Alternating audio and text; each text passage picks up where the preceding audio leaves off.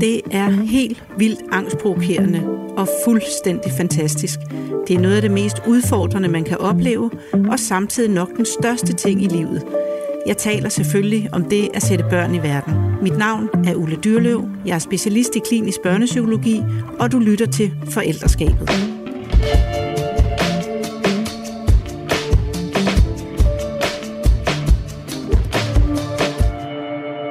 Jamen, så synes jeg, at vi skal gå i gang. Velkommen til dig, Katrine Katzmann. Ja, tusind tak. Du er parterapeut og seksolog, og det har du været i 8-10 år. Du er simpelthen lidt i tvivl om, hvor lang tid, men deromkring. Præcis. Ja, du er 34 år, og så har du en datter, Mynte, på 5 år, Hmm. og øh, er nyligt fraskilt, faktisk øh, i januar, så det er meget nyligt fraskilt. Så har du en øh, Instagram-profil, hvor du øh, kalder dig parterapeutens dagbog, hvor du deler gavmildt ud af dig selv, når og hvis det giver mening, øhm, hvilket jeg sætter stor pris på. Jeg synes altid, det er meget rart, at man på en eller anden måde sådan kommer til at kende mennesket bag, og det tænker jeg, der er rigtig mange andre, der også synes. Du, øh, jeg læste også inde på din profil, at du har været ude og fortælle, at du din egen opvækst øh, blandt andet har været med en mor med en narcissistisk, narcissistisk personlighedsforstyrrelse. Ja. Og det er ikke fordi det hele skal handle om det øh, i din opvækst, men kan du fortælle, har du lyst til at fortælle en lille smule om din egen opvækst? Ja, meget gerne. Øhm, det er derfor, min Instagram-profil hedder det, den gør, fordi det egentlig var det, jeg i sin tid startede med at skrive om. Det var sådan det her med en opvækst med min mor, og hvad der ligesom øhm, har været af konsekvenser i forbindelse med det, og valg af partner, og tidligere partner osv. Øh, men min morfar blev skilt ret tidligt i, jeg tror jeg gik i børnehave, og så er jeg ligesom boet hos min mor, øh, de her klassiske øh, hver en weekend hos min far, og så ellers fuldtid hos min mor. Øh, og det har været, altså, ja, det har jo været barskt og hårdt, og mm, altså, psykisk nedslidende på mange, mange måder. Og det er jo den her klassiker med, at det jo også har gjort mig til den, jeg er, og jeg er et meget sårbart og ærligt og autentisk menneske, nogle gange også for meget, men det er jo det, der også er sådan øh, prisen for nogle gange at have været, været vokset op i det. Øhm, men jeg har sådan jeg skal nok vende tilbage til spørgsmålet også, men jeg får lyst til at sige det der med, at jeg har sådan en insisteren på at, at være et ærligt menneske her i verden, så, så jeg har ingen problemer med at tale om min opvækst, fordi jeg ved, hvor mange der også kan genkende det derude. Mm-hmm. Ikke? Ja. Øhm, Men, ja. men når du siger det der med, at det også kan være for meget, er det så, øh, at det rammer dig selv, eller er det, at andre synes, det er for meget? mm, mere andre, altså Øh, ikke at det, jeg har, jeg, det er ikke fordi, jeg sådan har erfaring for, at folk sådan siger, wow, det var lidt for meget, du delte der, eller et eller andet, men måske mere, øh, ja, eller måske mere de her moralske tømmermænd, man kan få nogle gange, at jeg ikke oplever, at andre i verden er lige så ærlige. Øh, og det, det er helt klart, altså, en konsekvens af min opvækst, uden at jeg sådan kan sætte nærmere ord på det. Det kan være, at du endda ved mere om det end mig. Altså, men jeg har sådan behov for, at der ikke skal være en facade, og mm. vi skal være ærlige. Altså, og det er jo det her med at være vokset op med en mor, som har haft rigtig meget facade på, og ikke var ærlig i hendes følelser, aldrig kunne aflæse, hvor hun var henne, og det der med, at den her bullshit-detektor, man har, havde jeg jo også som barn, så, så, så hvor man tænkte, du er godt nok falsk lige nu. Mm. Altså, så jeg tror, jeg har haft sådan, eller har sådan kontrabehov for at gå den fuldstændig modsatte vej. Ja. Og være altså meget stor fan af Brené Brown, som jo taler virkelig om det her sårbarhed og skam og så videre. Hvordan vi ligesom fjerner skammen, og det ved at turde være sårbar i verden. Og det kunne jeg mærke, da jeg stødte på hende, virkelig sådan resonerede noget rigtigt i mig. Hun er sådan en kæmpe idol for mig. Mm. Og det er sådan hende, jeg har med mig på skulderen, når jeg er sådan, uh, skulle jeg dele det her, eller skulle jeg ikke? Eller mm. også hvis man bare er til en eller anden fest eller et eller andet. Ikke? Ja. Jeg har sådan en kæmpe overshare. Altså sådan, ja. Jeg fortæller tit om alt muligt fra mit sexliv til mit private parforhold eller et eller andet. Måske ikke lige så meget på Instagram, men, men til mennesker, jeg møder i virkeligheden. Mm. Og det kan jeg egentlig ret godt lide, det karaktertræk ved mig, men det kommer også nogle gange med en pris jo. Fordi andre mennesker, jeg møder, måske ikke er lige så ærlige, som jeg er. Ja og det har du faktisk behov for. Ja, der er et eller andet. Jeg har et behov for det, ja. Og, og, og jeg, vil sige, jeg ved ikke, om det er et behov, men jeg kan, jeg kan slet ikke lade være. Altså, det, er sådan, det kommer meget intuitivt til mig. Ja. Og så, så slår jeg mig jo nogle gange på det, kan man sige. Jeg synes ikke, det er så ofte, men, men en gang imellem. Ikke? Jamen, jeg tænkte også, du har behov for, at andre er tydelige, eller Ja. at du kan mærke andre. Præcis. Øh... Ja, man kan sige, der hvor det kan blive lidt ubehageligt for mig, er hvis, hvis jeg er, som jeg er, meget åben og ærlig, og jeg ikke møder den samme respons tilbage fra dem, jeg er sammen med. Jeg vil sige, det gør jeg rigtig tit, fordi det der jo sker, at når jeg er ærlig, så får man tit noget tilbage. Men når folk så ikke er det, og måske er meget lukket eller private, øh, så kan jeg godt mærke, at øh, nu skal jeg lige passe på, hvor meget jeg deler. Ikke? Ja, øh, jeg skal ja. lige trække mig lidt og passe lidt på mig selv. Jeg skal ikke bare blive ved med at dele om mig selv. Mm. Øh, Så på den måde kan jeg ligesom mærke det. Ikke? Det er der, hvor jeg nogle gange kan mærke sådan, øh, også det her med at være ængstligt tilknyttet. Ikke? Altså, øh, søger meget mennesker, har enormt meget tillid til mange, til mange mennesker, øh, og nogle gange lidt for meget, Mm. fordi jeg så gerne vil dem. Ikke? Ja. Øhm, ja. Kan du huske, at du som barn, altså som sådan mindre barn, registrerede, at din mor var anderledes, når du var alene med hende, og når I for eksempel var til skolehjemsamtaler, ja. eller der var gæster, eller altså sådan mere end Mm. almindeligt, fordi vi ændrer os jo alle sammen. Men kan du huske, at du sådan så det der, hold da kæft, hun er jo helt anderledes. Ja. ja, og jeg tror, jeg er lidt atypisk i forhold til mange andre øh, børn af narcissister, i forhold til, at jeg ret hurtigt opdagede, der er simpelthen noget galt her, og blev meget altså, vred og skeptisk, og meget sådan, altså forarvet, og nu, nu kunne jeg ikke sige fucking, dengang jeg var fem år, men hvis jeg kunne have sagt det, så ville jeg have tænkt, du er simpelthen så fucking falsk. Altså, jeg var meget sådan vred og forundret på hende, øh, så jeg var ikke så forvirret, for jeg vidste godt, det hun havde gang i, det var helt ude i hampen. Øh, netop fordi jeg jo så hendes grimme ansigt derhjemme, så jeg vidste godt, hvordan hun var inde i kernen. Så det her med at være ude i sociale sammenhæng, hvor hun pludselig var meget falsk, eller meget udadvendt, eller gerne ville være festens midtpunkt, eller øh, den måde, hun grinte højt på. Altså jeg kan bare huske, at jeg tænkte sådan, hvad fanden er det der for noget? Ja. Pis. Ja. Altså, det, det tror jeg ret hurtigt er registreret. Øhm, og jeg kan huske, jeg er meget, meget tidligt, jeg har måske været fem eller sådan noget, øh, virkelig sådan havde sådan ind et had til hende, altså, og, og var meget forskrækket over den følelse, fordi jeg havde på en eller anden måde lært, at man må ikke hade mennesker her i verden. Altså det er en meget forbudt følelse, Ja. og det kan jeg bare huske, at jeg sådan meget tidligt hadet hende helt inde i kernen. Mm. Øhm, og har nogle gange ligget og tænkt over, at hun kan simpelthen ikke, være- ikke være min mor. Altså det kan, ikke- det kan ikke være rigtigt, at man skal have så dårlig en mor. Øh, jeg må være blevet forbyttet ved fødslen. Mm. Og det var sådan, jeg var fuldstændig overbevist om det i mange år, og, og kan huske, at jeg gik og tit og forestillede mig øh, andre kvinder på gaden. Hvis jeg så en anden mørkhåret kvinde på gaden, min mor var, mor øh, var eller er mørkhåret, jeg tænkte, "Ah, det der, hun er nok min mor, hende der, fordi hun ser sød og mild ud. Mm. Så jeg har ret hurtigt godt vidst, at, at mødre bør forstå mig ret, være milde og bløde og omsorgsfulde og varme over for deres børn. Og det var hun jo ikke. Nej. Øhm, Så det er alligevel ret utroligt, at Ja, du har er det det. Ja. Og det, det, det, altså det, der er lidt atypisk også i forhold til, når jeg selv har haft klienter, og det har, vi har haft det inde i, i hvad hedder det, sessionerne og så videre, ikke? eller når jeg bare har talt med andre mennesker om Mm. det. Så der er noget atypisk over det i forhold til, at jeg ret hurtigt har haft sådan en rebelsk side i forhold til, sådan, det, jeg, jeg vil simpelthen ikke finde mig i det her. Ja. Altså det bliver man jo nødt til som barn, ikke? så man bliver nødt til på en eller anden måde at underkuse en narcissist. Ikke? Mm. Men, men og, og har du en relation til din mor i dag? Nej, altså da jeg var 24, der, der kottede jeg relationen til hende. Vi havde sådan en, en samtale, øh, der, en telefonsamtale, og der fik jeg simpelthen bare nok. Altså jeg, jeg kunne simpelthen bare mærke, at jeg brugte for meget energi på at være sammen med hende, og efteranalysere, når jeg havde været sammen med hende, og være så, så frustreret over, hvorfor gør hun det her, eller hvorfor siger hun det her, eller hvorfor, altså, jeg- og der, på det tidspunkt var jeg ikke klar over, at hun var narcissist. Øhm, jeg tror, jeg var lige startet på min seksologuddannelse der, eller var lidt i gang, men det var helt var meget nyt for mig, det her med selvudvikling og terapi. Øhm, men vi, vi har sådan en afgørende telefonsamtale, hvor jeg lægger alt på bordet for hende, og jeg, jeg bliver meget, meget vred og råber af hende i telefonen, og den, jeg tror, den var to timer, den telefonsamtale. Og ligesom siger til hende sådan, prøv at høre, altså du har slået mig, du har gjort alt muligt, øh, alle mulige ting, og hun kunne simpelthen ikke være i det. Hun benægtede det og gav skylden tilbage til mig og sagde, jeg har da i hvert fald aldrig slået dig, og øh, det passer ikke, og det er også dig og din far, I har altid kørt hets mod mig, og så sådan helt klassiske narcissistiske sådan manipulationsstrategi, ikke? Altså at give skylden tilbage til mig, og det var også, du var også et svært barn, og, og sådan nogle ting, og, og det var bare, jeg, jeg, jeg kunne bare mærke, jeg, nu har jeg simpelthen fået nok. Ja. Øhm, og så lagde jeg på, og så har jeg altså i princippet ikke talt med hende siden. Øhm, så har der været lidt i forhold til, sådan, at min morfar skulle på plejehjem og så videre. Altså jeg kan sagtens være i rum med hende og så videre, og sådan opføre mig assertivt og være ordentlig. Og hun har prøvet at charmere sig lidt ind på mig nogle gange, også da jeg blev gravid. Men jeg har ligesom sådan holdt den, øh, holdt hende en distance. Det er jo så i 10 år.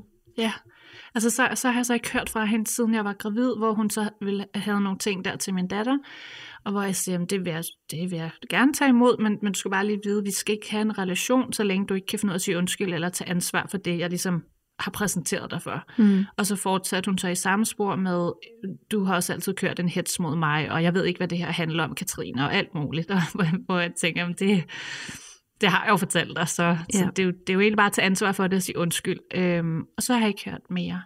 Og, og det tog mig mange år efter den beslutning, efter jeg var 24, øh, Øhm, altså jeg var, jeg var i tvivl i mange år, om det, om det var mig. Altså var det lidt for dramatisk, eller altså på trods af, at jeg var godt i gang med at blive uddannet terapeut og parterapeut, altså jeg var simpelthen i tvivl. Altså kunne jeg have gjort noget andet, eller var jeg en dårlig datter, eller eller, altså, jeg vidste jo godt, at jeg var blevet slået, det kan jeg huske, ikke? Altså, jeg kan sådan, det, altså, det er jo helt tydeligt at huske, øhm, så det, det ved jeg ikke løg om, men man blev simpelthen så i tvivl. Det der med, når man står og præsenterer en for noget, og man så bliver gaslightet tilbage, ikke? Mm. Og det kom virkelig bag på mig. Så det tog faktisk, altså, måske en to, tre, fire år, før jeg ligesom landede i, ej, det er altså ikke mig, det er altså hende. Ja. Øh, og det var først indtil min eksmand ligesom sagde, jamen, har hun ringet til dig, mm. efter at I havde den her samtale? Og, og så tænkte jeg, gud nej, det har hun jo ikke. Nej. Hun, har jo ikke hun har jo ikke engang forsøgt at ringe og lige sige, skulle vi lige prøve at finde ud af det igen? Eller, og det var først der, det slog mig. Øh, så den sætning var ret afgørende for mig, øh, ja. i forhold til ligesom at lande, at ej, der, er, der er sgu noget galt med hende. Ja. Øh, og så det her med så endelig at lande over en artikel, i forhold til, hvordan man ligesom finder ud af, om nogen er narcissist, og sådan en checkliste på 20 spørgsmål, og hun ramte spot på 17 af dem, eller et eller andet, og jeg var sådan, ah, det er det, hun er. Okay, nu giver det mening, ikke? Mm. Øh, og så dykkede jeg ellers ned i det, og på et eller andet tidspunkt får jeg så oprettet den her Instagram-konto, og er blevet parterapeut, og, og får lyst til at så skrive om det, ikke? Ja. Øhm. Og den tvivl, du snakker om, du fik, da du brød med hende, det er jo faktisk den, der er rigtig mange børn, der har. Ja. Øh, og det er jo ret vildt, at du ikke havde den der. Så det lyder som om, ja. at øh, det, det først var egentlig som voksen, at den, ja, ja, at den dukkede op. Ja, og, og det er også forvirrende. Det er også noget af det, jeg har gået i terapi med. Altså, kan jeg vide, hvad det var, der gjorde, at jeg på en eller anden måde sådan overlevede i min opvækst. Ikke? Øhm, og, og det er jo så selvfølgelig, øh, jeg har en rigtig, rigtig god far, som har været meget, øhm, meget øh, konsistent og virkelig var der, og øh, meget kærlig og ikke dømmende, og har aldrig talt dårligt om min mor, og hvor hun har jo talt rigtig dårligt om ham foran mig. Ikke? Øh, så så, så den, de her to meget forskellige forældreroller, tror jeg virkelig har gjort det tydeligt for mig, at du ved, far er den gode, og mor er den onde, ikke? Mm. Øh, på en eller anden måde. Så, så man kan sige, hvis jeg nu havde ikke havde haft en far, eller han var alkoholiker, eller han var totalt underkodet af hendes narcissisme, eller altså hvis de ikke var blevet skilt, ikke? Så, så tror jeg, det havde været noget andet. Men det der med at være præsenteret for en anden forældrerolle, der virkelig sådan er der, ja. jeg tror, at det har gjort en kæmpe forskel. Ja, det tror jeg da bestemt ja. også, det har. Ja. Og hvad så, da du så selv skulle til at være forældre? Ja. Øh, var det sådan en, ja, var der noget af det, der sneg sig ind? Ja. Og Ja, lidt. Altså, jeg kan huske, at jeg sidder i bilen med min veninde Nadja, som også er, også er parterapeut, så siger jeg, ja, altså, det er nemt nok at vide, hvordan jeg ikke skal være en dårlig mor. For det er bare at gøre det modsatte, det min mor gjorde. Ikke? Skal jeg være med at slå? Skal jeg være med at råbe? Alt for meget, ikke? Ja. Det, ved. Ja. det skal ikke være manipulerende. Og, altså, okay, det ved jeg godt, hvordan man, hvordan man ikke er. Men hvordan er man så en god mor? Og det, det vidste jeg jo ikke. Nej. Og, og, og det kan jeg huske, det, det fuckede mig sgu lidt op i forhold til... Øhm, det fyldte nogle måneder i min graviditet. Hvordan er man så sådan, sådan en ekstraordinær god mor? For det, det, det billede har jeg jo ikke set, udover med veninder og så videre. Ikke? Nej. Men jeg vil sige, øh, det endte med at blive mere bekymring end sådan en realitet. Ikke? Jeg synes faktisk, det er landet ret godt. Øh, og nu gør jeg jo, hvad skal man sige, også arbejdsskadet, så jeg er jo, er jo heldig at få meget, meget viden med mig kvæg mit arbejde. Og er jo naturligt interesseret i det, så det hjælper selvfølgelig også på at lande godt i sin forældrerolle, vil jeg mene. Ikke? Ja. Øhm, men, men jeg tror, at der var mere bekymring i mit hoved, end, end, mm. end hvad virkeligheden egentlig bød på. Ikke? Ja. Så, så da du blev forældre, hvis vi går væk fra det med din egen opvækst, Ja. øh, da du blev forældre, hvad, det er jo ikke så lang tid siden, Nej, trods alt. ja, Hvad, hvad, var der noget, du sådan, der virkelig overraskede dig? Ja, altså fødslen var rigtig hård. Der, der vil jeg sige, at jeg fik sådan en fødselstraume øh, inden i mig. Øh, der, øh, der blev jeg enormt forskrækket over, hvor, hvor, hvor, hvor, ondt det gjorde. Altså det gjorde, det gjorde virkelig ondt. Ja. det ved jeg godt, alle kvinder siger, men, øh, men ej, det var meget voldsomt inde i mig. Der ville jeg hellere altså, dø og, og blive skåret op, og ligesom bare forbløde, end at føde hende færdig, ikke? få Jo. hende ud. Og så det var meget voldsomt for mig. Øh, og der, der gik simpelthen nogle uger, før jeg sådan kunne mærke en forbindelse til hende. Øh, og man kan sige, det har ikke så meget med sådan min opvækst at gøre, men det blev i hvert fald en forskrækkelse, mm. og sådan en lidt sådan en tumultstart på forældreskabet, som jo er ganske normal, ikke? Men, men, ja, altså, men faktisk, nu er du Ja. nemlig allerede i gang med noget Ja. af det, jeg synes er ret interessant. Ja, og det er, at vi... Altså, det er jo, hvis ikke traumatisk, så en meget, meget voldsom oplevelse ja. at føde. Ja, Altså, ekstremt voldsom, men vi bliver for meget hurtigt at vide, og derfor begynder vi også hurtigt selv at Ja. sige det, du også gør ved at sige, Ja. men det er jo helt normalt, ja. og kvinder har født i årtusinder og, ja. og mere til, og, øh, og, og, og vi har et enormt behov for at tale det igennem. Det får vi så lov til en gang eller to, men hvis du lægger mærke til det alle steder, hvor nogen begynder at snakke fødsels, mm. øh, fødsler, så, så selv mig, der er, det er 24 år siden, jeg fødte sidste gang, så har jeg også et behov, og så vælter det også op i mig. Så, så det, det har jeg faktisk virkelig tænkt meget over Ja. på det sidste. Det der med, at vi på en eller anden måde øh, klapper i, eller, eller lukker munden på os Ja. selv ved at sige, det er jo meget normalt. Fordi selvfølgelig ja fylder det jo, og nu har det så ovenikøbet for dig været en, det er også som om det heller ikke helt okay at sige, det var virkelig en meget voldsom oplevelse. Ja, men det tror jeg, jeg tror, du har en pointe der. der er jo, altså, ja, man kan jo blive ved med at finde blinde vinkler inde i sig selv, men der er et eller andet, du rammer spot på i forhold til den her, altså selvkritikken. Og det er jo klart, altså, øh, en, en, hvad skal man sige, der er jo stadig brødkrummer derfra fra min opvækst, ikke? Altså den her evige skam, der følger en, er jeg nu god nok som menneske, hører jeg til her i verden? Den følger jo med mig som en evig skygge, ikke? Ja. Og jeg tror, det er apropos det der med at insistere på at være sårbar, fordi det er den eneste modgift til det. Ja. Hvad, hvad skal jeg ellers gøre? Skal jeg dø af skam? Altså, jeg, jeg bliver nødt til bare at stille mig frem som menneske, og så håbe på, at der er nogen, der griber mig, og det er der jo heldigvis masser, der gør. Men Ja. den stemme er der jo altid. Ikke at den fylder meget, men, men, men klart omkring fødslen. Og jeg kan huske, at jeg havde sådan en følelse af, at jeg ikke fødte rigtigt. Altså, jeg ikke gjorde det godt nok. Ja. Og så læser jeg heldigvis en sætning i Karna Budenschøns øh, bøger, jeg tror den hed 40 uger efter, hvor hun så netop beskriver det her med, at mange kvinder har sådan en oplevelse af, at de var dårlige til at føde. Og jeg var sådan, det er præcis sådan, jeg havde det. Og det lettede så noget for mig, fordi okay, så er jeg ikke den eneste. ja. Og ved du, hvad det var, der gjorde, at du følte, du var Ja. dårlig til at føde? Ja, ja men der, altså, det, det gjorde selvfølgelig smadret, smadret ondt, og så det der med at, at få en epidural, man siger, det er så, hvad det er, det var, det var nu ikke så meget det, men det her med, at at jeg hellere ville dø, end at få hende ud, det var selvfølgelig enormt skræmmende. Mm. Øh, så man sige, på den måde følte jeg så, at jeg fejlede lidt der i gåseøjne, ikke? At du ved, jeg ikke lå der i det der vand, og bare sådan kunne sige sådan nogle um-lyde, der gør et eller andet, ikke? Og bare sådan, nå, nu kommer hun, og jeg kan mærke hende. Altså, men at det mere bare var sådan, åh, sådan en bjørnesmerte inde i mig, der bare var så overvældende, hvor bare var sådan, jeg kan ikke det her, altså, jeg, hvad, hvad fanden, altså, øh, I må jo skære mig op, eller gøre et eller andet, jeg kan jo ikke få hende ud på den her måde, altså, det er jo vanvittigt det her.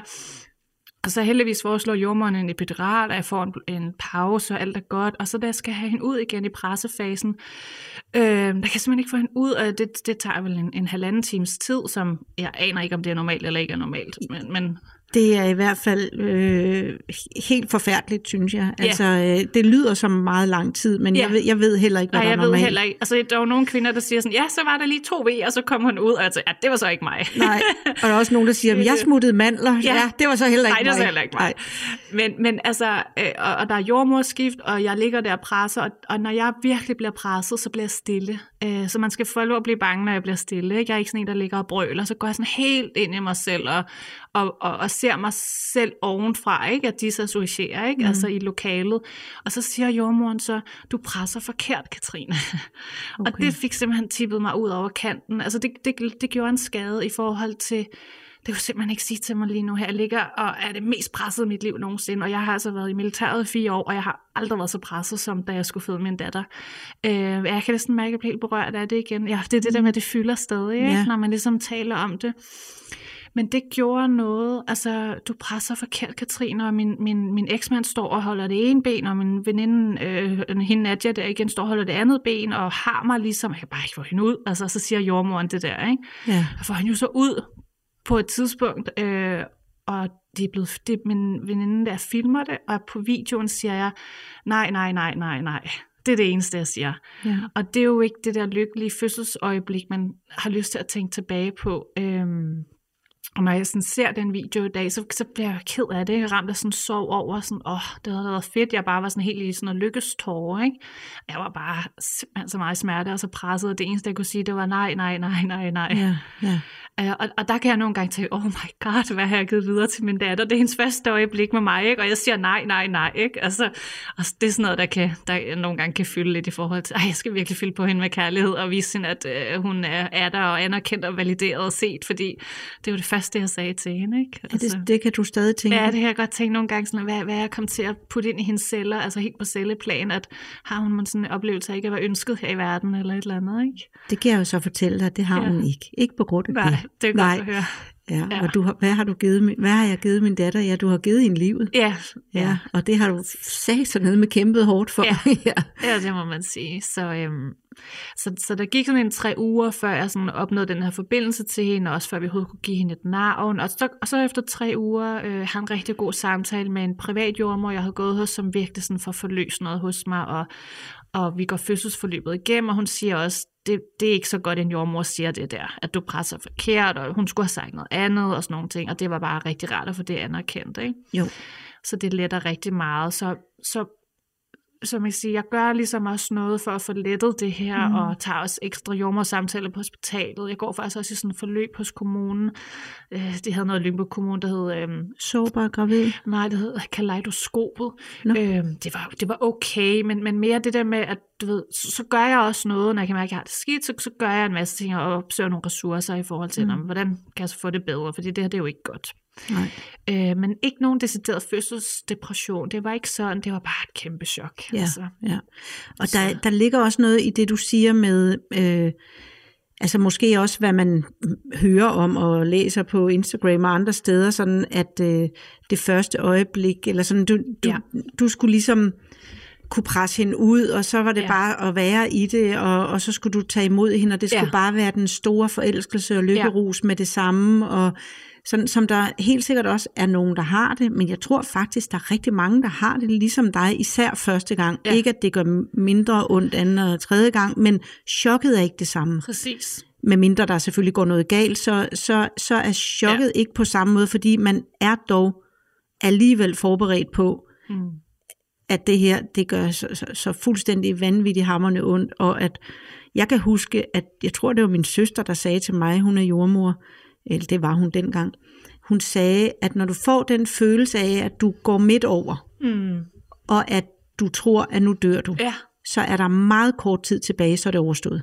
Nå, det ja. hjalp mig helt sindssygt, ja, for, der, for der nåede jeg faktisk ud alle tre gange, ja. hvor jeg sådan tænkte, nu dør jeg. Nå, no, nej, så var der alligevel den der stemme, der sagde til ja. mig, så er det fordi, det er lige ved at være overstået. Ja, den kunne jeg godt have brugt. Ja, lige ja. præcis. Og mås- måske det der, man har jo heller ikke lyst til selvfølgelig at give skræmmebilleder videre. Det er jo, det er jo ikke det, men, men man skal virkelig også være opmærksom på ikke at få givet sådan nogle idylliserende ja billeder videre det, det. på, hvordan ja. øh, en fødsel er. Jeg, jeg er i hvert fald meget optaget af lige i øjeblikket, jeg ved ikke, hvorfor jeg blev det, men mm. øh, blev meget optaget af det her med, hvor, altså, hvor hurtigt vi skal tige stille og, og egentlig sige, ja. at, øh, at det er jo normalt, og ja. det er jo altså alle de ting, du jo så også startede med at sige omkring det, ja. fordi at det fylder øh, og kan fylde i rigtig mange år efter. Det er det. Ja. Ja, jeg vil sige, heldigvis har jeg så fundet ud af efterfølgende, at, at der er mange, der har haft en fødsel ligesom mig, og meget værre og meget mere traumatisk, men især det der med ikke at kunne forbinde sig til sit barn lige bagefter, ja. det jo er overraskende normalt, eller jeg ved ikke, om det er overraskende, men, men ved ikke, befriende normalt, ikke? Ja, ja, øhm, heldigvis. præcis. Men det tog noget tid at lande i, og det tog i hvert fald tre år. Øh, nu nu øh, har jeg ikke nogen ambitioner om at skulle have flere børn, men, men, øh, men det tænkte vi lidt dengang, at vi skal have to, ligesom alle andre får. Ikke? Og der gik i hvert fald tre år, før jeg overhovedet kunne tænke tanken om, jeg- om jeg skulle føde igen. For jeg tænker, det her pis, det skal jeg fandme aldrig igen. Det er jo Nej. for sindssygt. Altså, ja. altså, øhm, og, det, og det vil jeg sige, den dag i dag kunne jeg godt have lyst til at føde igen, fordi nu ved jeg, hvad der kommer. Ikke? Jo, Øh, jeg, har ikke, jeg har ikke lyst til at arbejde efterfølgende, men jeg kunne godt tænke mig at prøve at føde igen. Ja. Og det er jo et godt tegn, så er der Ja, noget, der er landet. det er et ikke? rigtig godt tegn. Ja. Hvad så med, der, altså, øhm, havde du meget bekymring, eller var det svært at amme, eller var der nogle ting der, der gik? Ja, altså var man der kan, også. sige, man kan sige, så på trods af, at jeg måske har været et ret ressourcestærkt barn, og også er det egentlig som voksen, og har den her sådan rebelske side, der var sådan, fuck dig mor, jeg ved godt, det du gør ikke er godt nok, så øh, er jeg også meget, altså jeg kan blive, og jeg selvfølgelig kan jeg blive overbelastet, ligesom alle andre kan, men, men hvis jeg simpelthen møder for meget modstand, så kan jeg blive sådan helt håbløs. Øh, og jeg synes, det var hårdt at arme og svært at arme, og det var bøvlet og besværligt, og, og igen det der med, det var ikke den der fantastiske oplevelse, ej, nu sidder jeg og armer mit barn, og jeg nyder at se på hende drikke mælk. Det var mere bare sådan, igen, altså okay, så sætter vi os armer igen, ikke? Altså, nå, nu skal jeg have noget tøj på, der passer til det, og jeg kan ikke gå ud, og jeg kan ikke passe noget af mit tøj, og jeg ligner sådan en flødebolle, der er helt flommet. Altså, du ved, det der med ikke at, det er ikke min krop, det her.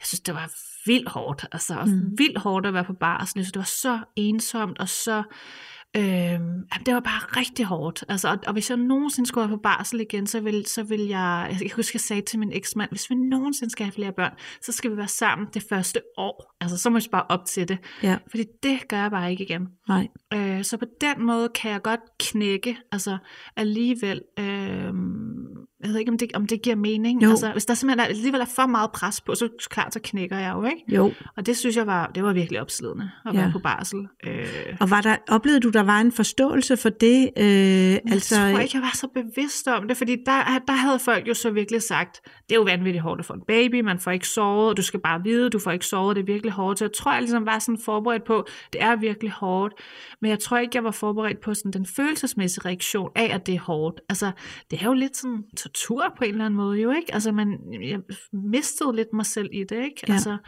øh, fordi man giver altid den her baby. Altså det er jo sådan en ren undtagelsestilstand i, i hvert fald det første år, ikke? Og, Jo. og, og faktisk også ind i det andet, vil jeg sige, det var hårdt. Altså, og så selvfølgelig, som rigtig mange siger, at når, nat, når babyen er tre, eller barnet er tre, så bliver det lettere, ikke? Og det gjorde det jo så også, ikke? ja, Og, men, men hold da op, jeg synes, det var opslidende. ja. Øh, ja. Og jeg, jeg, kunne sige, at jeg prøver virkelig sådan at starte selvstændig efter barslen, og til, nu går jeg all in på det, og jeg er bare træt. Øh, det, det er som om, hele det første år som selvstændig, der, det er sådan en oplevelse at jeg er nødt til at tage lurer hver dag, for jeg er nødt til at restituere efter barslen. Altså startede du simpelthen op som Ja. selvstændig efter din barsel, der Jeg havde, er fuldtid selvstændig, ja. uden at have været det før?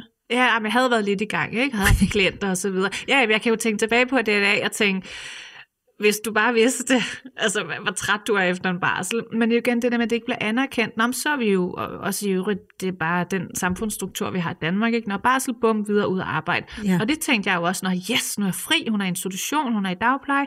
Jeg har jo øh, 4-5-6 timer hver dag nu til at arbejde. Jeg kan overtage verdensherredømmet. Nu er jeg fri til at arbejde. Nu har jeg fri. Og jeg er simpelthen så træt. ja, Og jeg kunne slet ikke arbejde, og så fik jeg jo vildt dårlig samvittighed, og var sådan, ej, nu, nu var det jo nu, jeg skulle i gang med at arbejde, jeg kan simpelthen ikke, jeg er helt færdig. ja. Ja. Øh, og det synes jeg ikke, vi anerkender nok. Altså, at, altså man, man burde have en barsel til møderne, efter de har altså, været på barsel, ikke? Ja, ja, hvor man kan restituere. Ja. Ja. Det er også interessant, du siger, yes, nu er jeg fri Ja. ja. til at arbejde. Ja, præcis. ja. Nå, jamen uh, tusind tak for din, uh, den del af historien. Nu uh, laver jeg sådan et, uh, et flip, fordi nu, uh, nu skal du over og være Ja. mere det du jo er, Præcis. fagperson. Jeg ved godt, du også er mor, Ja. men, uh, men du er også fagperson. Og uh, jeg kunne godt tænke mig at høre dig, hvad... Jeg ved jo godt, du har masser af par, der ikke har børn. Mm. Men, øhm, eller har børn, der er flyttet hjemmefra, og det ikke er det, der fylder. Men hvis du sådan skal tænke på øh, parforhold, som du har med at gøre, som også er forældre med hjemmeboende børn, hvad er så sådan det mest hyppige, du møder af problematik? Altså, det er altid sex. Det, det er som regel det, de henvender sig øh, til med hos mig. Og så viser det sig jo ofte, at grund til, at de ikke har sex, skyldes en hel masse andre ting også. Og det er jo sådan noget husligpligter og børneopdragelse. Øh, det kan også godt være økonomi, øh, og så selvfølgelig kommunikationen, ikke? Ja. Men det er sådan typisk det. Ja. Så, og, og kommer de, fordi typisk, at de begge to synes, det er et problem, at de ikke har sex? Det kan være lidt forskelligt. Øhm, det, altså, det mest typiske er, er enten, at det er ham, der ikke synes, de har nok sex, eller også, at de begge to ikke synes det. Og så har jeg prøvet måske et to tilfælde, at det var at hende, der ikke synes, de havde nok sex. Okay. Øhm, Og hvor, og hvor mange har du sådan, øh, vil du sige, om ugen? Kan man sige det? Eller? Jamen lige nu er det faktisk sådan, at jeg laver nogle andre ting i min forretning, så jeg laver online-kurser til par og så videre, så jeg har faktisk ikke par lige nu, men da jeg havde, der havde jeg måske øh, 15-20 par på en uge, ikke? Okay, Ja. Så da jeg arbejdede fuldtid med det. ja.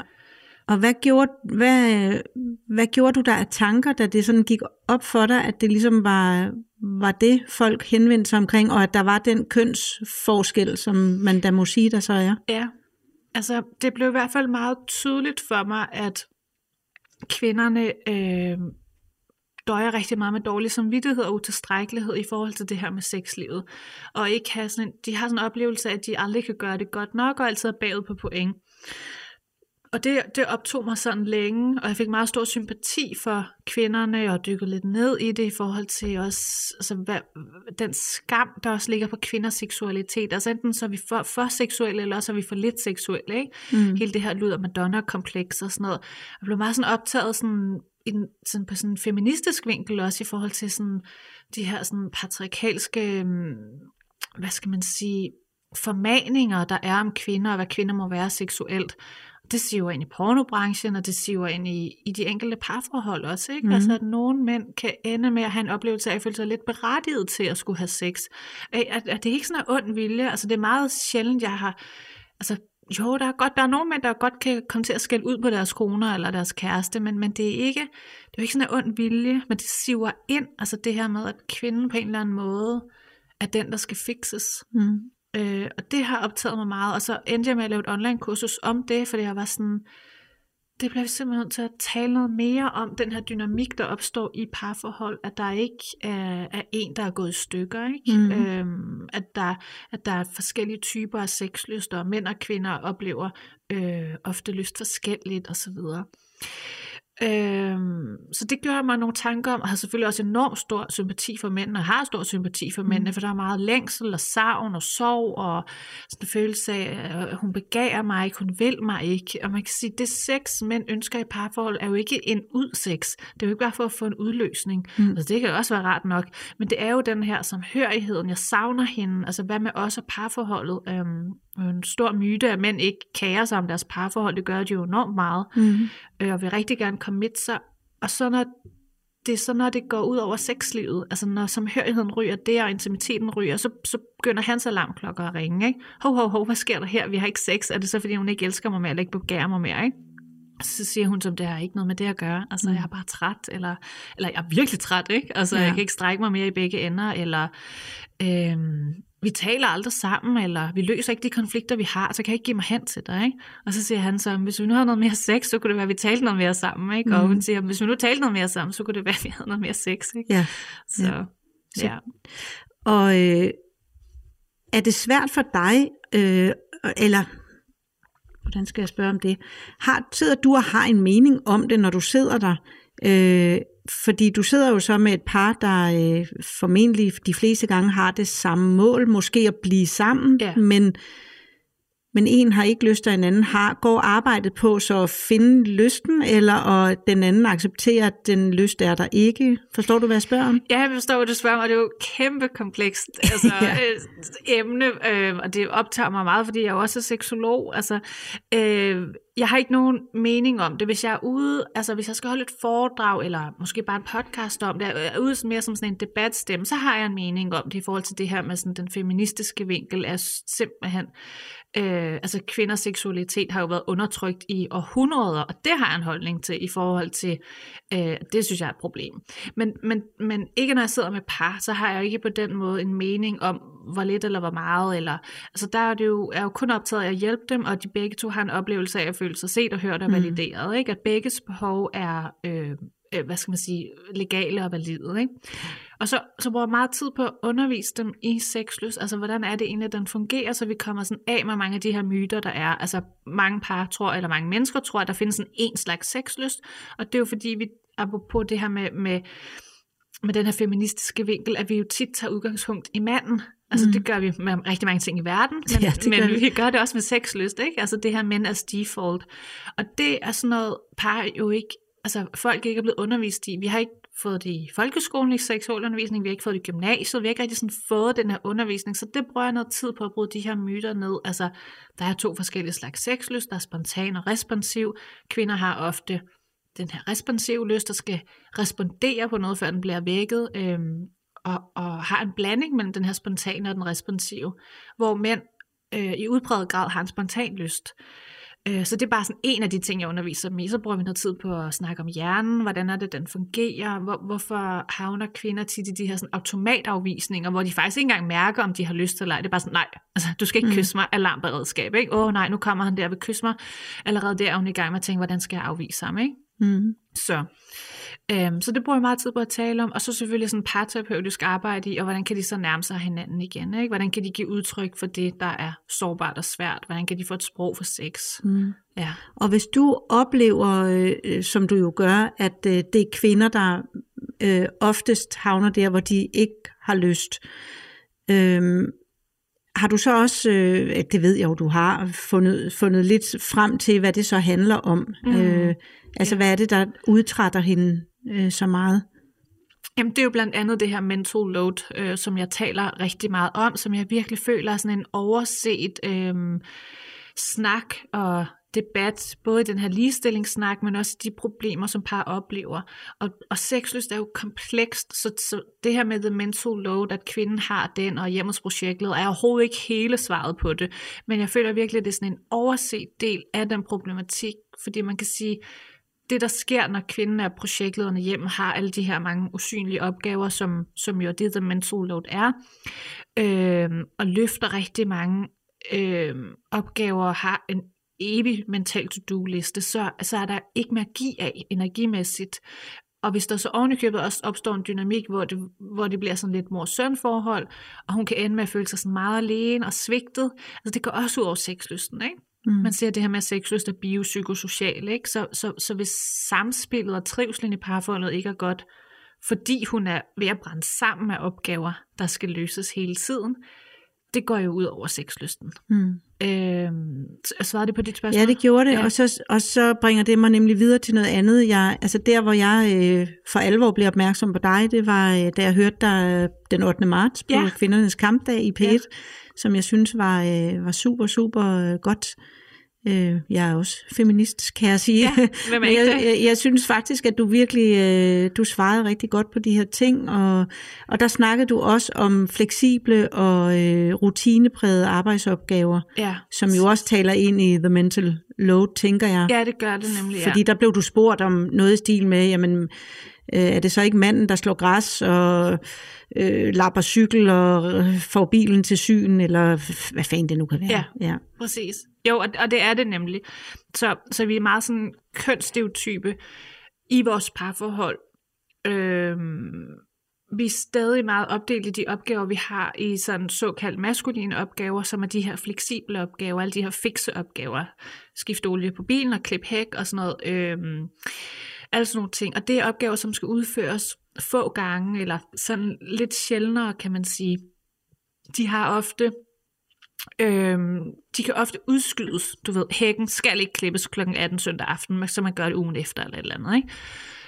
Øh, og det er ret interessant i forhold til de opgaver, som kvinder typisk oplever, som er de her rutineprægede opgaver, som det siger lidt sig selv, det, de er rutineprægede, de skal udføres ofte eller dagligt, og det, det kan være sådan noget madlavning, eller daglig oprydning af huset, eller øh, se efter børn, eller tjekke deres lektier, afla, sådan nogle ting. Og det her usynlige arbejde, der også hører til at drive en familie, altså hvad skal vi på lørdag, øh, hvornår er øh, Martin på 12 hjem på håndbold, altså sådan, hvad skal han have spise, øh, tøm opvasker. Øh, jeg har sådan en Instagram-opslag, der, som er det mest liket overhovedet, hvor jeg ligesom bruger det her eksempel med, hvis vi siger, at vi skal tømme opvasker øh, cirka to gange om dagen, altså hvis man er en familie med børn og så videre, så er vi hurtigt deroppe opad. Det er 700 gange på et år, hvor det her med at klippe hæk, det er måske 3-4 gange på et år, klippe græs og så videre. Det, en gang imellem skal der måske bygges et skur eller lægges tag. Det er vigtige og store opgaver, men det, det er slet ikke lige så ofte. Og det er det her med, at de, de kan blive færdige, mm. hvor det her cirkulære arbejde og usynlige arbejde, der er en familie, det ved vi bare, at kvinderne tit ender med at stå for, og det er opslidende, mm. øh, og det er det slutter aldrig. Nej, det synes jeg er en vigtig pointe, ja. faktisk. Ja, og, og, det, og det, det, jeg synes er vigtigt at fortælle om i forhold til, at der er der også en skævvridning. Ikke? Så det her med, at vi ved, at kvinder arbejder en time mere øh, dagligt i hjemmet end mænd, det er ni ugers fuldtidsarbejde på et år, så det gør de. Så har de også en enormt stor byrde på det her usynlige arbejde, mental load arbejdet, og så er der ovenikøbet også en skævvridning i typen af opgaver, at de løfter. Og det er lidt som om, at det må vi næsten ikke sige højt. Vi må Nej. næsten ikke sige højt, at, at vi faktisk, øhm, at kvinder har så meget at se til mm. i hjemmet. Altså de har et job, når de kommer på job, og så har de et job, når de kommer hjem. Og det vil vi bare ikke anerkende som samfund. Og så er det, vi hører i kommentarsporene og i kritikken efterfølgende, Nå, men mænd klipper jo hæk. Øh, jeg beklager, jeg lige sådan imiterer lidt, men man kan blive lidt træt nogle gange. Ja, det er den ene. Den ene ja. er, mænd klipper hæk, og den anden er, ja. men hun skal måske også lære ja. at lade være at bekymre sig så meget. Hun skal og bare lade lidt det... Øh, slip og lade være med at være så kontrollerende. Det er mm. også tit det, vi hører. Ja. Og der bliver vi nødt til at tale om, hvorfor er det, kvinder ender med at blive kontrollerende? For det vil jeg rigtig gerne anerkende, at det gør mange kvinder, og det oplever rigtig mange kvinder i min praksis også siger. Ja, jeg bliver lidt kontrollerende, men det gør jeg, fordi jeg ikke har en oplevelse af, at opgaven bliver løftet, hvis jeg ikke gør det. Mm. Og så kvinder har helt reelle levede erfaringer for, hvis jeg ikke køber gaverne til børnene, hvis jeg ikke husker ham på, at der er forældremøde på torsdag, så glemmer han det. Hvis jeg ikke har købt gaven til hans mor, så dukker vi op uden en gave. Øhm, og de sociale sanktioner, der er for kvinder, de sociale straffe, der er for kvinder, for ikke at have styr på det, de er meget højere, end de er for mænd. Og derfor giver kvinder ikke bare slip.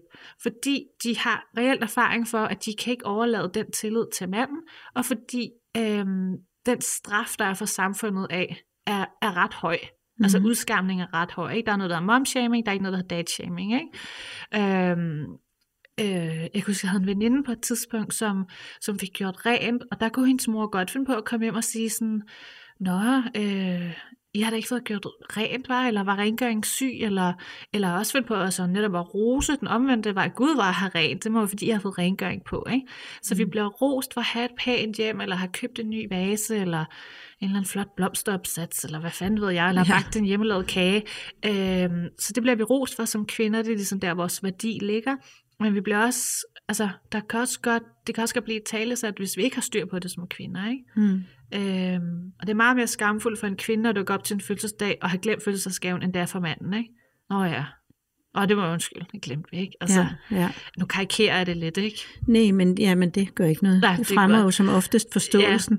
Ja. Jeg, jeg kan ikke lade være at sidde og tænke på, øh, jeg ved ikke, om du har nogen øh, erfaring øh, med det, men øh, homoseksuelle par, arbejder du med det, ja, som har børn? det er altid et godt spørgsmål, og nej, det gør jeg ikke rigtigt, og det er sådan lidt et, et blind spot for mig i forhold til det her med, med samkønspar, men man kan sige, altså der opstår tit også der en, en polaritet i forhold til, øhm, øhm, altså, hvordan dynamikken også er der. Så det kan jeg sagtens forestille mig også, selvfølgelig er der en der, der også ender med at have the mental load, men jeg ved ikke, om det er bedre fordelt øh, hos Nej. samkønspar, end det ikke er. Og jeg er altid sådan lidt nervøs for at begive mig ud i det, også fordi vi nu lever i en kultur, hvor at, altså, øh, at jeg har ikke lyst til at øh, komme til at forstærke nogle øh, myter, der er om øh, det er jo minoriteter, ikke? Altså, mm. Så jeg er så lidt forsigtig med at begynde at udtale mig der. Ja. Og kan jeg mærke, at jeg simpelthen ikke føler mig klædt nok på. Det øh, har jeg meget stor respekt ja. for. Ja, jeg vil invitere nogle ja. øh, homoseksuelle ja. øh, forældrepar og, og, ind og, og snakke. Og samtidig med, at, jeg, at det jo også øh, bekræfter det her med, at hvor overset homoseksuelle er. Jeg synes jo, det er lidt skamfuldt og skræmmende, at jeg ikke ved mere om det. Altså det, det, synes jeg, det i sig selv synes jeg er et problem. Ikke? Så jeg må, jeg må bare sige, der, der, der har jeg simpelthen øh, noget research stadig at gøre. Ja, men øh, det behøver jo ikke at være dig. Nej, nej, men, øh, øh, når jeg også lige bringer det på banen, ja. er det selvfølgelig øh, fordi, at jeg bare lige vil sige højt, at øh, der øh, også er par, masser af par, øh, både, der lever øh, med samme køn, og at der er regnbuefamilier, Ja. og det er øh, bare også, det skal man huske på, når vi Præcis. snakker om mor og far og Ja, og men lige præcis, og sådan. det, den er altid med mig, og alligevel så, så har jeg måttet vælge for mit eget overbliks skyld, ligesom at fokusere på heteroseksuelle par, og så primært dem med børn.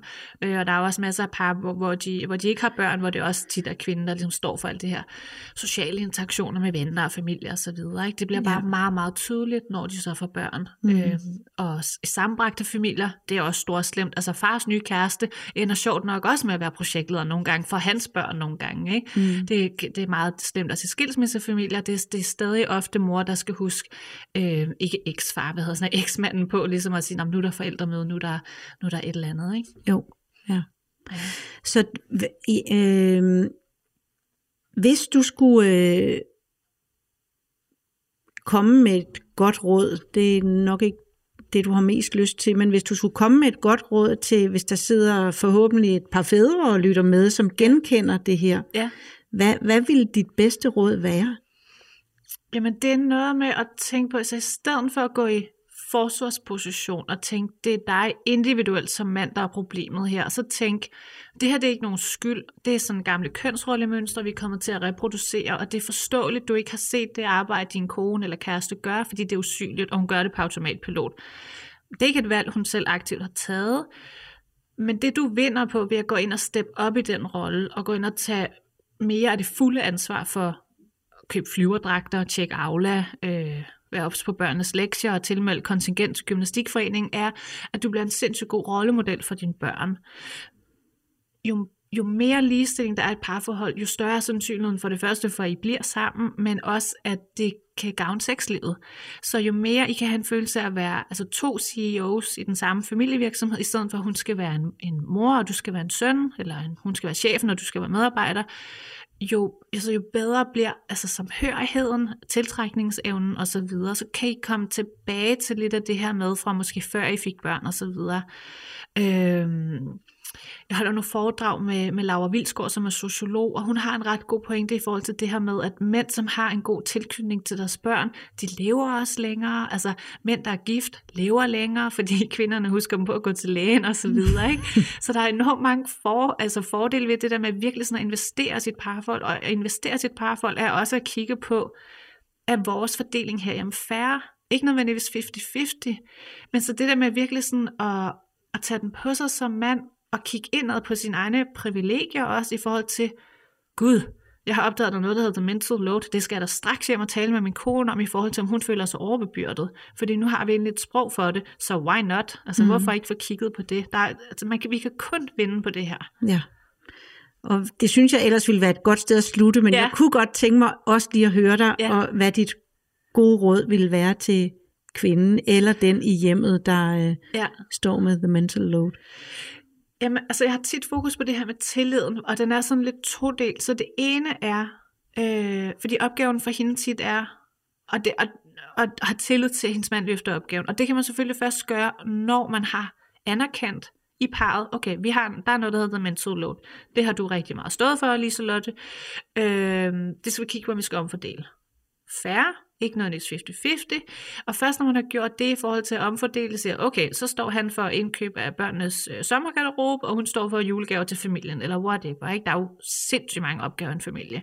Men når man begynder at have den snak, først derfra kan vi komme til, og nu kan hun så kigge på at have, have større tillid til ham. Og den er todelt i forhold til at være mild mod sig selv, i forhold til at forstå, hvorfor er det så svært for mig at vise ham tillid. Og det er det jo, fordi hun har stået med det her rigtig, rigtig mange år alene. Så der er det her med at have milde øjne på sig selv, og tænke, okay, det er svært at give slip på, og det er helt okay. Det er en sådan normal reaktion på, at jeg har øhm, været den, der havde kompetencen med det her i rigtig mange år i det huslige. Og så er det selvfølgelig også øh, at lade være med at tjekke ham efter, ikke? Altså lade være med at øh, gå støvsugning efter i krone, og lade være med at komme med kritik på det, han gør. Altså, det er klart, men, men det er nemmere, hvis man har milde øjne på sig selv, også i forhold til mm. at forstå, hvor, hvorfor er det nu, jeg går ham efter? Og sådan, Nå, det er fordi, jeg ikke har tillid. Hvorfor er det, jeg ikke har tillid? Nå, det er fordi, jeg, jeg har stået med det her alene i rigtig, rigtig mange år. Mm. Så det er sådan en, en mildere måde at gå til det på, ikke? Jo. Ja. Det synes jeg var nogle, nogle rigtig gode råd. Jeg, har, jeg kommer til at tænke på øh, helt i starten, da jeg lavede øh, nogle af de første podcasts, så havde jeg øh, Lise Rønne inde, ja. øh, som jo har tre børn, og hun har også haft nogle virkelig hårde barsler og følt sig meget ensom, og, og øh, som hun fortalte om i, i podcasten. Ja, og det må jeg da lige og, og så, øh, og hun er jo også meget øh, feminist og taler meget omkring øh, barsler og sådan nogle ting. Men jeg, jeg spurgte hende, hvad, hun, hvad de havde gjort anderledes, for det havde været bedre med nummer tre, hvad de egentlig havde gjort anderledes, og så siger hun faktisk ingenting helt konkret, men han, hendes mand var begyndt at anerkende, ja. og sige højt, når de var ude ved venner og andre, at det var Lise, der lavede det her arbejde. Ja. Så, så det er også bare for at sige, at det, og det kunne også være omvendt, altså hvis det var manden, der lavede det her arbejde, men det ja. her med, at man ikke, når man er ude, siger, vi er jo lige, vi er lige om det, og vi gør, mm. at man rent faktisk anerkender og siger højt, det er sådan, det forholder sig. Ja. Så, og det er da i hvert fald en, burde være en nem ting at gøre. Øh. Ja, ja, det er det ikke, men, øh, men jeg synes, det er meget, meget fint, og det er jo også en stor del af den her snak. Der er jo masser af kvinder, der har det sådan, jeg vil ikke have byttet min tid med børnene, da de var små for noget. Jeg stortrives at være gået på deltid, eller slet ikke arbejde. Øh, og det skal man bare gøre, hvis man har lyst til det som familie. Men det man så kan gøre, er netop at anerkende det, øh, både verbalt, men også økonomisk. Ja, det jeg tit snakker om, er, at man kan jo omfordele pensionen, fordi det der muliggør, at han overhovedet kan gå på arbejde og arbejde måske endda også mere mere end fuldtid at være forsørgeren for familien, er at hun er projektlederen derhjemme og har styr på alt det. Og det synes jeg ikke, vi anerkender nok. Så klart, man kan gøre det verbalt også. Det er jo en, det er jo en kæmpe øh, gave. Vi kan alle sammen lidt mere, når vi får anerkendelse for det arbejde, vi gør. Ikke? Men du har helt ret. Ja. Det er økonom- og det er ikke ja. noget, du bare ikke synes. Sådan forholder det sig jo, ja. at øh, der, er virkelig, der, er, der er virkelig en, en pris ja. der. Ja, så. det er det. Man kan google child penalty, hvis man vil dykke mere ned i det, hvad det egentlig koster kvinder og for børn. Ikke? Ja. Men det er et meget fint eksempel der med, med Lise Rønne. Mm. Altså, øhm, ja, det synes jeg er en fin måde at gøre det på. Katrine, nu er der simpelthen øh, ja. øh, gået 50 minutter, ja. og det er sådan cirka, hvad, hvad folk kan holde ud og, øh, og høre på, selvom jeg synes, øh, det er super spændende, og jeg kunne sådan set have siddet med dig i flere timer ja. og snakket videre. Enig. Jeg vil bare øh, sige tusind, tusind tak, fordi du øh, kom og både delte ud af dig selv, din egen opvækst, din, din fødsel, ja. Ja, og øh, efter, efter fødsel, og så... Øh, som fagperson. Ja. Så tusind tak. Velbekomme. Imens jeg har dig, vil jeg gerne henvise til en lille guide, jeg har lavet. Den er til forældre, der gerne vil være sikre på, at de spotter tegn på mistrivsel, eller måske går rundt med en lille mavefornemmelse med, åh, jeg tror, der er et eller andet i vejen. Så vil guiden være med til at give dig en afklaring på det. Du kan hente den på spotmistrivsel.dk, og den koster kun din e-mail. Jeg er selv ret stolt over den. Men uanset hvad, så vil jeg bare sige tak, fordi du lyttede med.